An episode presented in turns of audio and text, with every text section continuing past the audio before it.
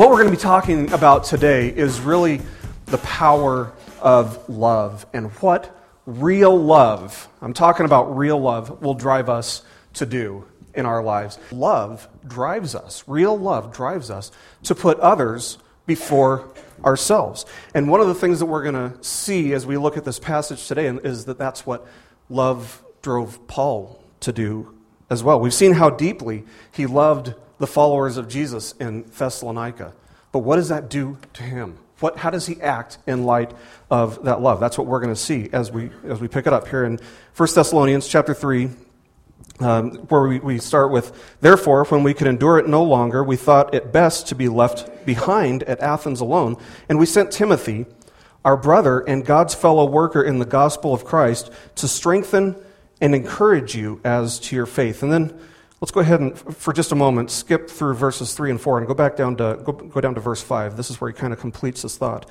He says, for, for this reason, when I, can, when I can endure it no longer, I also sent to find out about your faith for fear that the tempter might have tempted you and that our labor would be in vain. He's told us that Satan has been throwing obstacles in his path, right? That's what he said back in verse 18 of chapter 2. He said, For we wanted to come to you, I, Paul, more than once, and yet Satan hindered us. He knew that they had been persecuted by the same people who had persecuted him and by the same people who had persecuted and killed our Lord Jesus. They were being beaten, they were being arrested, thrown in jail, he doesn't know exactly how they're standing, though. And so his concern reached a boiling point that forces him to make a decision. Does he keep his closest companion, maybe his best friend? Does he keep his best friend with him in the city of Athens? Or does he surrender that comfort? And Paul's telling us that he decided to send Timothy.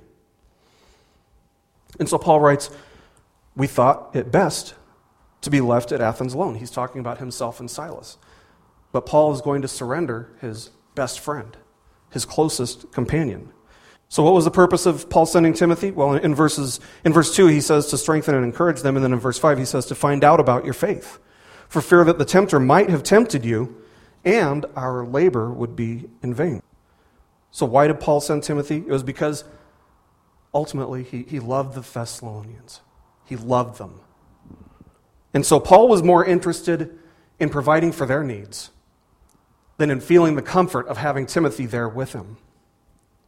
So, the first principle that we can get here is that when you love somebody, when you truly love somebody, you will be willing to surrender anything, even your own comfort, for the sake of making sure that they're walking with Jesus. And so, the reason that Paul sent Timothy, he tells us, is for the sake of strengthening and encouraging the faith of the Christ followers in Thessalonica. So, why did he feel like he needed to do that? He tells us in verses 3 and 4, where he writes, So that no one would be disturbed by these afflictions. For you yourselves know that we have been destined for this. For indeed, when we were with you, we kept telling you in advance that we were going to suffer affliction. And so it came to pass, as you know. Now, I don't want, I don't want us to miss the reason that he's willing to sacrifice here. It's because one of the things that Paul assured them about and assures us about is the coming of affliction, persecution, trials, the storms of life. They're coming. They're coming. Whether you realize it or not, be ready. Brace yourself because they're coming. But look at what he says about those afflictions. He says, We have been destined for this. See, if we fail to realize that we'll face affliction too, then, then the result is that affliction will cause us to stumble. So, why does Paul make this such a huge piece of his teaching? It's something that they were apparently very well aware was coming on. Well, there are, I think there are a couple reasons that Paul uh, taught about this. First of all, it's the model that, that God gave him. It's the, the model that God gave him. In, in the book of Acts, we see that Paul was persecuting Christians. He was on the other side of that end. He was the one causing their afflictions. And on the road to Damascus, he confronts Jesus. Jesus comes to him and, and, and blinds him for a period of three days and turns his life around, turns Paul's life around. And what, what happens is God sends this man called Ananias to go get Paul, a, a Christ follower named Ananias to go get Paul. And as, uh, as God's speaking to Ananias, he says of Paul, He is a chosen instrument of mine to bear my name before the Gentiles and kings and the sons of Israel, for I will show him how much he must suffer for my name's sake. Now, God could have said, I'll show him how, how much I can bless him. I'll show him all the pitfalls that I can save him from. I'll show him that his life will be happier than it's ever been before. No. I will show him how much he must suffer for my name's sake. The second reason I think Paul incorporates this in his teaching is because it's also what Jesus taught his followers about. In John chapter 15, verses 18 to 20, he says, If the world hates you, he's talking to his disciples here, his followers. He says, If the world hates you, you know that it has hated me before it hated you. If you were of the world, the world would love its own. But because you are not of the world, but I chose you out of the world, because of this, the world hates you. If they persecuted me, they will also persecute you. Jesus also encouraged his followers count the cost. Count the cost. Before you follow me, you need to know what you're getting yourself into, so count the cost. Know that it's not easy. Know that there will be sacrifices. Count the cost. The principle there is we should be honest with people and with ourselves. It's not the most appealing concept in the world. You know, I understand that to tell people, you know, if, if you believe this, you can expect affliction. But when you're honest with people like that, and those afflictions come, there's a better chance that they're going to stand strong in their faith. Because those times will come. In 2 Timothy, Paul wrote, All who desire to live, a godly, to live godly in Christ Jesus will be persecuted. All who desire to live godly in Christ Jesus will be persecuted. Again, he doesn't say all will be blessed or all will prosper. He says, all will be persecuted. Paul Chappell says, the devil doesn't persecute those who aren't making a godly difference in the world. If you're not making a difference, of course affliction doesn't need to come. Satan sends affliction to slow you down. If you don't need to be slowed down, he won't send affliction. See, there's a price to pay for following Jesus. Count that cost. Satan will cause the new believer to stumble if it's anywhere within his possibility, within his means, if it's possible at all. Friendships. They might lose friendships because of it. That's affliction. He will attack marriages mercilessly. If he can't get you, he'll go after your spouse. Guaranteed. He'll do things in the church to cause dysfunction or confusion so that new believers have no idea which way is which. They don't know what to believe because, well, they walk away and they just say, well, I'm just, I just felt burned by the church because this group went this way and this group went that way. And so they end up feeling abused or burned by the church. But Keith Green actually wrote, I think, this great lyric about, uh, about that. He said, If you've been burned, here's what I've learned the Lord's not the one to blame.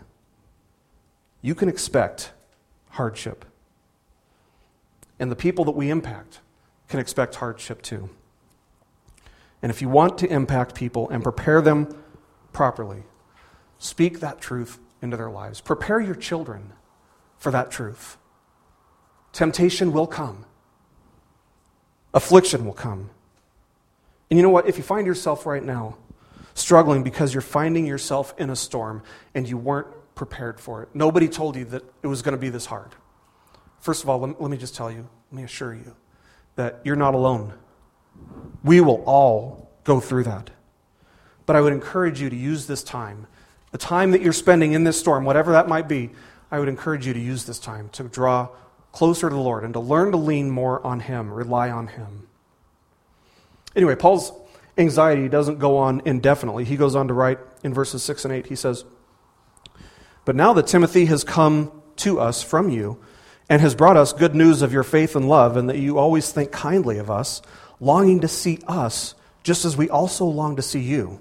For this reason, brothers, in all our distress and affliction, we were comforted about you through your faith. For now we really live if you stand firm in the Lord. So, do you, do you see the change in Paul's tone, it was almost like as he was writing this, he was, he was almost going through it again emotionally, the, the distress. And as he's recalling Timothy's report, you sense relief. The time that he had spent in Thessalonica, in uh, Thessalonica, wasn't in vain. The hours that he had spent praying for them, it wasn't in vain. None of it was in vain. Not only had they remained faithful and strong in the midst of their afflictions, but, he tells us, they were apparently longing to see Paul just as much as he was longing to see them. Now, notice that Timothy doesn't come back and, and report, um, hey, we had a hundred decisions for Christ. Praise God. We, had all these people uh, receive Jesus as their Savior. That's not what he says. He doesn't say, these guys know the Bible so well now. These guys are, are practically scholars. They're ready to take on anybody. That's not what he says either. No, the, the thing that Paul is so excited about, the thing that, that Timothy reports that Paul gets so excited about is their faith, their love.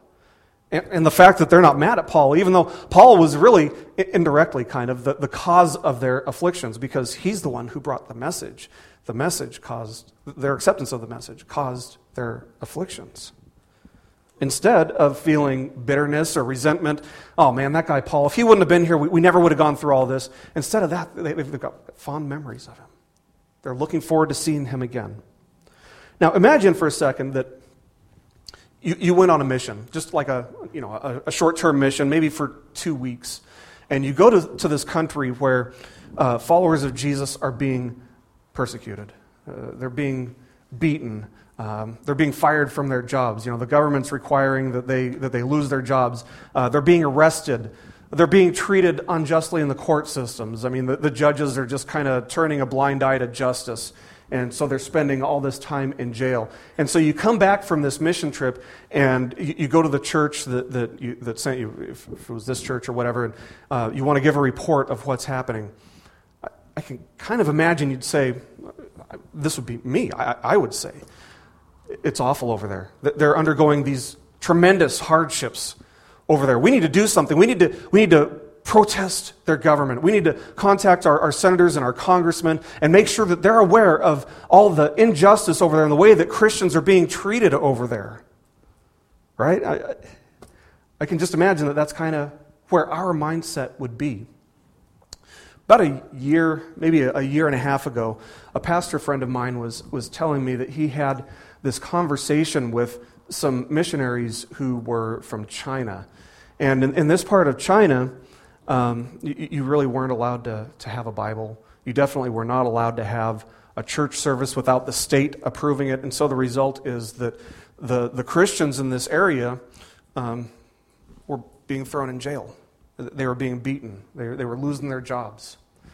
And so, as this pastor friend of mine concluded the conversation, he said, I, I want you to know that we're praying for your persecution to decrease so that your ministry can grow. You know what the Chinese missionary said back to him? We're praying for your persecution to increase so that your faith can grow. Wow! That smacks me upside the head because I, I don't think that way. But when you've gone through the trials and you've seen what it's done to your faith, that's where they're coming from. Their faith hasn't been diminished because of their persecution, their faith has been strengthened because of their persecution. So Timothy comes back and he reports that there's affliction, that there's persecution. But it's something to rejoice over. Because these followers of Jesus in Thessalonica are standing firm in their faith in the midst of it instead of being derailed. Because, see, affliction is actually proof of faithfulness. So the fact that they are being afflicted, persecuted, means that they are standing faithful with the Lord. So it's a report of celebration and affliction. Is that weird? It seems kind of weird to me, but I, I need to train my, my, my mind to see things a different way, obviously. Suffering isn't a sign that you don't have God's favor or blessing in your life, it's a sign that you're walking strong with the Lord. Now, notice the fact that the Thessalonian followers of Jesus uh, were undergoing, the fact that they're undergoing affliction didn't cause Paul's anxiety to increase, it caused it to de- decrease. Why? Because when you, when you love people the way that God loves them, you just rejoice to know that they are standing firm in their faith in Jesus. I think John uh, had the same kind of attitude. The Apostle John had the same kind of attitude about the people that he had trained. He wrote in 3 John, uh, verse 4, he says, I have no greater joy than this, to hear of my children walking in the truth. I have no greater joy than this. Nothing else makes him happier than that. So here's what we need to catch. See, Paul was, was stressed out, right? He, he had all this anxiety. He was going through this time of sorrow. But he didn't use those feelings. This is important, catch this. He didn't use those negative feelings as a reason or as an excuse to be selfish, to think of himself. He used it as an opportunity to think of others, to be selfless and sacrificial. And so the result that we see here is that he reaps rewards. He's comforted by the report, by knowing that they're going through these afflictions. See, we, we can rejoice and, and seek comfort in the success of others who are standing firmly in their faith as they're going through the storms of life. Let's continue. Um, verses 9 and 10, Paul writes, For what thanks can we render to God for you in return for all the joy with which we rejoice before our God on your account, as we night and day keep praying most earnestly that we may see your face and may complete what is lacking in your faith? So Paul's basically asking, how could we ever thank God enough? Well, by thanking God. He prays without ceasing for them day and night. And he prays for, for something that we should take note of. First of all, he, he prays that he would see them face to face again. That's, that's not a surprise. He's already told us that. We know that. But he prays that whatever might be lacking in their faith would be completed. Parents, when was the last time you prayed for that for your kids. That's what hit me as I read this.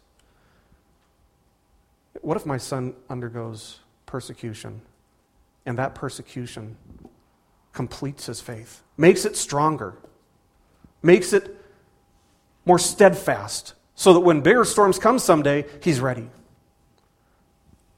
Am I praying that? I need to be. I need to be. And when was the last time you prayed that for yourself? Lord, Make my faith complete.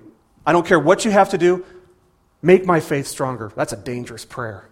That's a dangerous prayer because God will do it. And He'll do it in a way that isn't the most comfortable thing in the world.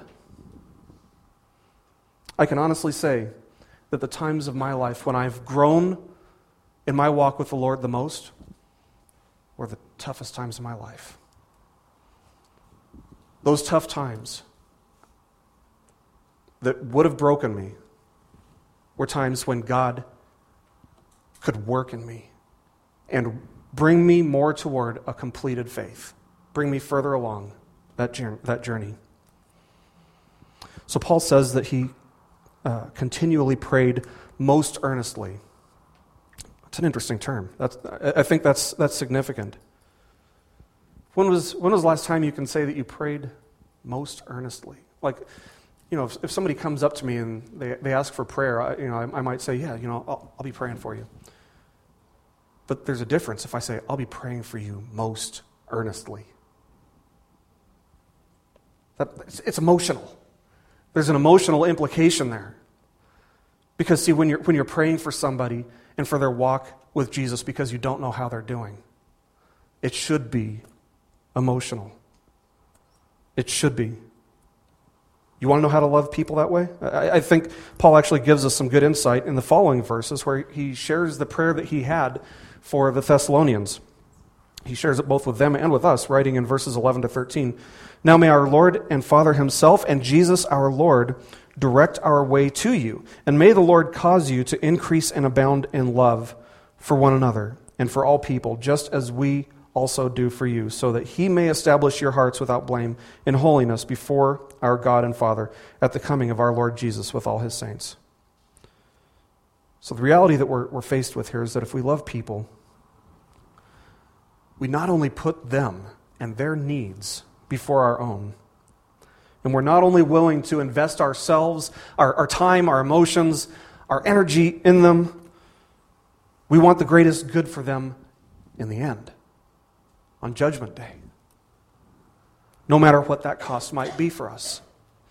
Now, Paul actually prays a few things here. He, he prays to see them face to face. Uh, even though Timothy has told him that their ministry is, is characterized by, by love and, and faith, Paul prays that the Lord would cause them to increase and abound in love, not only for one another, and by the way, um, loving one another is the one characteristic that Jesus says will tell the world that you belong to him. So the second thing he prays for is not only that they would abound in love for one another, but number three, also that their love would abound toward all people in the same way that Paul and his team of missionaries loved the people of Thessalonica. And fourth, he prays that God would establish their hearts so that they would be holy and blameless when Jesus returns. What would happen if that was our prayer for the people around us, for our friends and, and family who don't know Jesus? Or who maybe know him, but they're faltering. They're not taking their faith that seriously yet. What if that was our prayer? That we would increase in love for them and for all people. What if that was our prayer for our community? And, and what would happen if our, if our hearts were that broken for them? See, here's, here's the point of all this. If you love somebody, you want to provide for their needs before your own. More than they need your friendship, they need Jesus. More than they need your companionship, they need Jesus. What's going to save them on the day of judgment? See, that's what Paul's getting at here. Some people will say, well, you know, the doctrine of the rapture, it's, it's not that important. The doctrine of, of judgment, it's not important. Let's just focus on here and now. No, Paul's saying, this is the light that we need to see people in light of. Because if they don't know Jesus, nothing is going to save them on that day. And so, if you really love them, if you really love the people around you, the way that God loves them, you need to be thinking about what's going to happen to them on that day. And you need to act in light of that reality. Let's pray. Lord, we confess to you that we are a people who rely completely on you. And that we get sidetracked, Lord. And that often we, we don't see people the way that you see people. Often we just pass them by without a second thought. Often we live right across the street from people, and we never even think of what might happen to that person when they have to come face to face with you someday. And we repent of that, Lord. I pray that you will teach us to see people the way that you see them. And God, that you will break our hearts for them, that they might stand firm in you. Whether they are already there or not, Lord, you know what it takes to get them there. And we pray that we would just be instruments in your hand, vessels of grace that this world so desperately needs. In Jesus' name, amen.